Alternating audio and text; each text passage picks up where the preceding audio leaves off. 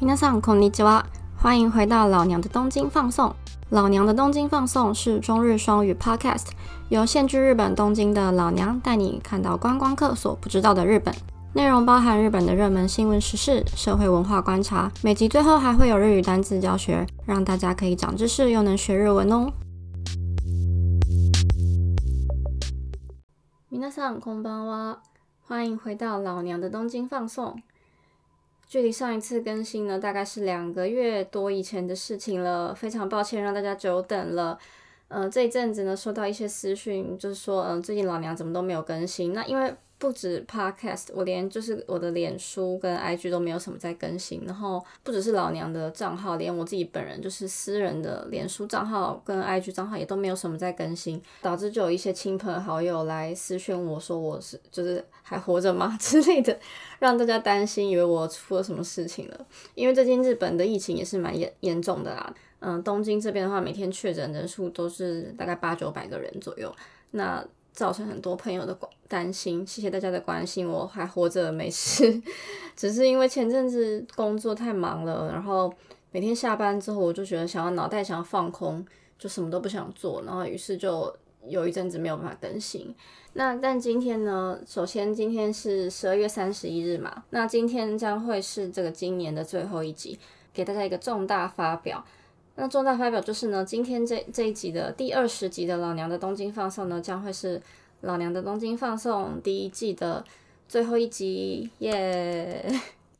老娘的东京放送第一集是三月开始嘛，虽然步调有点缓慢，但今年就是也成功的做了二十集，那非常谢谢大家的收听。录 podcast 对我来说是一件蛮开心的事情，其实蛮高兴能有这样子一个管道，然后去跟大家分享一下在日本呢实际上生活工作在这边能够得到的经验跟一些想法。最开心的事情其实收到很多大家的回馈，在 Apple Park 上面的评论，然后或者是 IG 上面的私讯，我都有看，真的非常感谢大家。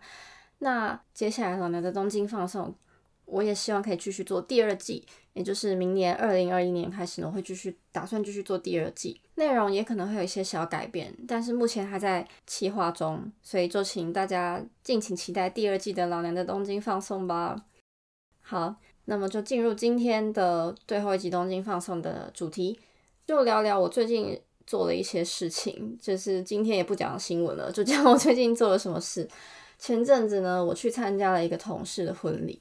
当时那时候十一月的时候，日本还没有就是暴增到现在这么严重。然后其实婚礼还蛮开心的，第一次参加日本人的婚礼。然后我觉得有一些跟台湾不太一样的地方，还蛮有趣，可以分享给大家。就首先他们婚礼的，嗯，会分几个几个 part。第一个部分呢是他的那个结婚的典礼，就是在教堂里面证婚的仪式。然后这叫做 koshiki。那这个 koshiki 呢，他们首先通常是不是日本人就是。呃，有一些人会选择在神社做神前式，但是呢，大部分的年轻人他们都喜欢做那个在教堂结婚，就是穿白纱的。那我的同事还是选择在教堂结婚，然后我们就是会请牧师来证婚，然后呢，我们就是大家一起坐在教堂前面，就是有一个那个走道，然后看着新郎新娘走进来，然后帮他们撒花瓣，然后吹泡泡什么的。Koski 结束之后呢，就是宴会。也就是我们通常会吃的，在台湾叫做吃喝喜酒嘛，就是那个喜宴。喜宴的部分呢叫做 hiroen，就是写成汉字的话就是披露宴，那就是新郎新娘会再次入场。像在台湾的话，我们就是从一开始进去就坐着喝喜酒那个圆桌嘛，然后就坐着喝喜酒，呃，新娘新娘入场，然后到最后我们吃饭都是在同一个圆桌上。但是我在那个日本同事的婚礼上，就是我们一开始会先在一个小教堂，然后进行完证婚仪式之后。大家在移动到那个吃饭的会场，食物呢也很高级，就是台湾的话比较偏向当然是中式的合菜嘛。我真的蛮爱吃半桌料理的。尤其是那个每次就是桌上第一道一定要那个拼盘，然后还有那个乌鱼子，超怀念那个。然后但是在日本的话就没有那种东西，日本他们就是会吃像我同事他们弄就是法式，就是前菜、主菜，呃前菜然后有鱼、有肉、有甜点、有面包什么的，就是很法餐的感觉。那所以一餐也不便宜。那也因此其实日本的红包，日文的话叫做 goshuri，就是礼金啦。这个部分呢还蛮贵的，一般来说的平均价格是三万日币，三万日币大概是多少台币？大概是呃九千以内，九千台币上下。如果你是跟他，比如说你们是从很久以前的朋友，或是亲戚，或是你是上司，可能就在包更多。那一般的同事，基本的公道价就是三万日币。那有些人会好奇，就是因为台湾的话，不是要说要包双数嘛，就是红包里面你要包双数才是呃吉利，那不能包单数。可是，在日本的话，刚好是相反，因为日本他们觉得说，如果是你包双数的，比如说你包四万块，或是你包六万块好了，那就有六张六张一万块的纸钞嘛。那他们觉得双数的话是可以平分，可以均分的话，就象征着他们会一一人拿一半，然后就离开了。所以在日本呢，他们会倾向包单数，因为包单数三万日币。的话呢，三张一一万块，他们不能分，没办法撕掉其中一张撕成两半嘛，然后会会毁损国币，所以他们不能分掉三万日币，那就是表示他们会一起在一起。所以呢，在日本，如果你有机会要包国续礼的话，你要注意就是要包呃三万日币单数，你也可以包更多，但就是要包单数，比如说三万或五万。基本上，反正一般的朋友都包三万块就可以了啦。那除此之外呢，你在这个三万块的钱是花在哪里呢？其实。刚刚讲的 Hero n 料理很高级嘛，那个法餐一餐其实平均一个人应该都要一万多块以上，再加上呢，他们日本会给来参加婚礼的宾客一些礼物，那些礼物不是那种比如说普通的小糖果或是什么新郎新娘的有照片的他们的那个卡片哦，不是不是像台湾那种，他们是真的会送你一些高级的东西，通常就是碗盘或者是杯子或是一些就是实用的家居物品，然后通常都会送你一对的东西。像我这次拿到我同事送我的是伊特拉的一对玻璃杯，我还蛮开心的，因为我本来就蛮有点想要买玻璃杯，然后他刚好要送，就是我蛮喜欢的品牌，所以我觉得他们挑礼物很用心。那所以在日本的话，办婚礼真的很花钱。就据我同事他说，他这一次办婚礼，嗯费用呢，总共说出来吓死他跟我说，总共花了超过六百万日币，六百万日币耶！那他礼金可以收多少回来呢？其实。那一天的话，我们的宾客大概就是一百人上下吧，所以虽然说平均一个人三万，那可能可能有人会包更多，但是我们就算平均一个人三万好，这样他就是拿三百万回来，那他还是有三百万的赤字，所以在日本办结婚礼真的是蛮花钱的，不知道台湾的话礼金可以 cover 到多少，但总之这是一个蛮有趣的经验，就是在日本第一次参加同事的婚礼。再来聊聊另一件我最近在做的事情，就是年末大扫除。那大家知道日本的过年呢，他们呃，就十二月三十一号是他们的 Omisoka，就是类似除夕夜的概念。然后一月一号开始就是新年，那所以他们的年假呢也是在这段时间放。那所以我现在其实是在一个放年假的状态。通常年末都会大扫除，所以我就开始在整理但是家里的一些东西啊，然后这些是断舍离什么的。那其实衣服或者是不要的东西啊、书啊什么的，能丢的我都丢了。然后最近我就发现有一个东西，有一个地方其实你也很需要大扫除，就是你的手机跟你的信箱。打开信箱看到一堆电子报，每天一直寄来，然后塞爆你的信箱。其实这感觉就很像你把它想象成，如果这个电子信箱、电子邮件信箱是你实体的信箱的话，那就很像你每天打开信箱的时候，你家里门口的信箱被塞满了一堆就是不需要的传单一样，就是很一件是一件很令人厌烦的事情。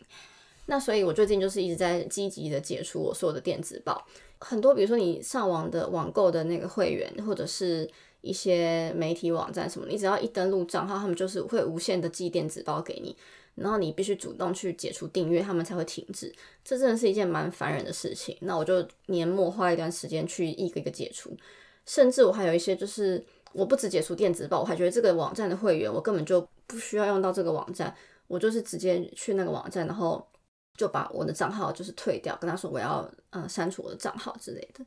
但过程有些麻烦的地方是，当我要登录一些网站的时候，你知道有些网站你很久没有登录的时候，你就是会忘记密码。然后所以我就是一直重复着，就是要登录，然后失败，然后按忘记密码，然后再重设密码，然后再登录，然后再把我账号删掉。就是 做了好几个这件事情，真的是蛮累的。但做完之后，就是你会发现我每天信箱里面的垃圾信不会有一堆电子报塞爆我每天的信箱，让我删不完，我就觉得还蛮好的。所以我还蛮推荐大家的，如果你年末大扫除，然后你居家环境都整理好了，你就是有一点空闲时间的话，建议大家去整理一下你的电子信箱，然后把你不需要电子包都退订。那如果你有更多时间，你可以甚至去把你不需要的会员账号直接去给它删掉，会让你明年就是有一个崭新的开始，会舒服很多。那说到电子报呢，有一个我最近觉得很厌烦的电子报，就是有一些电子报，他们很喜欢制造出一些克制化的效果。他可能是想要让就是收到信的人更容易打开他的电子报，所以他们就会在主旨上面附上你的名字。比如说你叫小明，他就会说小明惊叹号，别错过今年的最后大折扣之类的，或者是小明，呃，我们需要你的协助募资之类的，类似这种东西，然后把它放在标题上。老实说，我觉得蛮烦的，因为因为我就觉得看到我的名字在那个信件标题上，会让人很有压力。就是它会让你觉得这个信件跟你有强烈的相关，因为上面有你的名字。可是你点开之后，你就会发现它只是一个很普通的内容，它只是用一些置换的方式把每个会员的名字放上去而已。可是我个人其实非常不喜欢这样，因为第一个就是很少人会直接叫我的名字，然后 然后我觉得直接那个名字被写在 mail 上面就是有点尴尬。之余呢，那个它下面就是叫完我名字之之外，下面内容完全都没有关系，所以我觉得。看了就有点烦，然后我就把现在就退订掉了。所以我建议大家，如果有有些人你在经营媒体，然后你在做电子报的话，我在这边呼吁你，希望你不要再使用，就是把人的名字放在电子报的 title 或者是任何内容里面。你可以直接就说“亲爱的会员，你好”，或者是你可以用他的账号。但我觉得就是不是 personal 的内容，然后你把人家的名字放在上面，就还蛮没有必要的。所以这是我个人的一点看法啦。好，然后除了电子报之外呢，还有另外一个我觉得也可以进行数位大扫除的地方呢，是你的手机。大家的手机里面应该都下载了很多 App 吧？那有些 App 呢，你可能很常用，你可能每天都会用；那有些 App 你可能就是下载过来只用了一次就没有再用了，或者是你可能一个月只用了一次之类的。那其实你可以去思考一下。你有必要把这个东西放在你的手机上，然后去占你手机的容量，跟你就是手机桌面的一个角落吗？我个人是觉得不需要，所以我就是最近很积极的在删除一些我最近不常用到的 app。反正删除了之后，你随时都还是可以下载。所以你删除了之后，你发现哎，你还是需要到这个 app 的话，你再把它载回来就好了。所以我个人是觉得，嗯，不用留太多东西在你的桌面上，然后桌面看起来比较清爽。我觉得个人用手机起来会比较舒服。那就是总结呢，我这这阵子去参加了婚礼，然后最近空闲时间的兴趣呢就是数位大扫除，所以以上就是我的近况分享喽。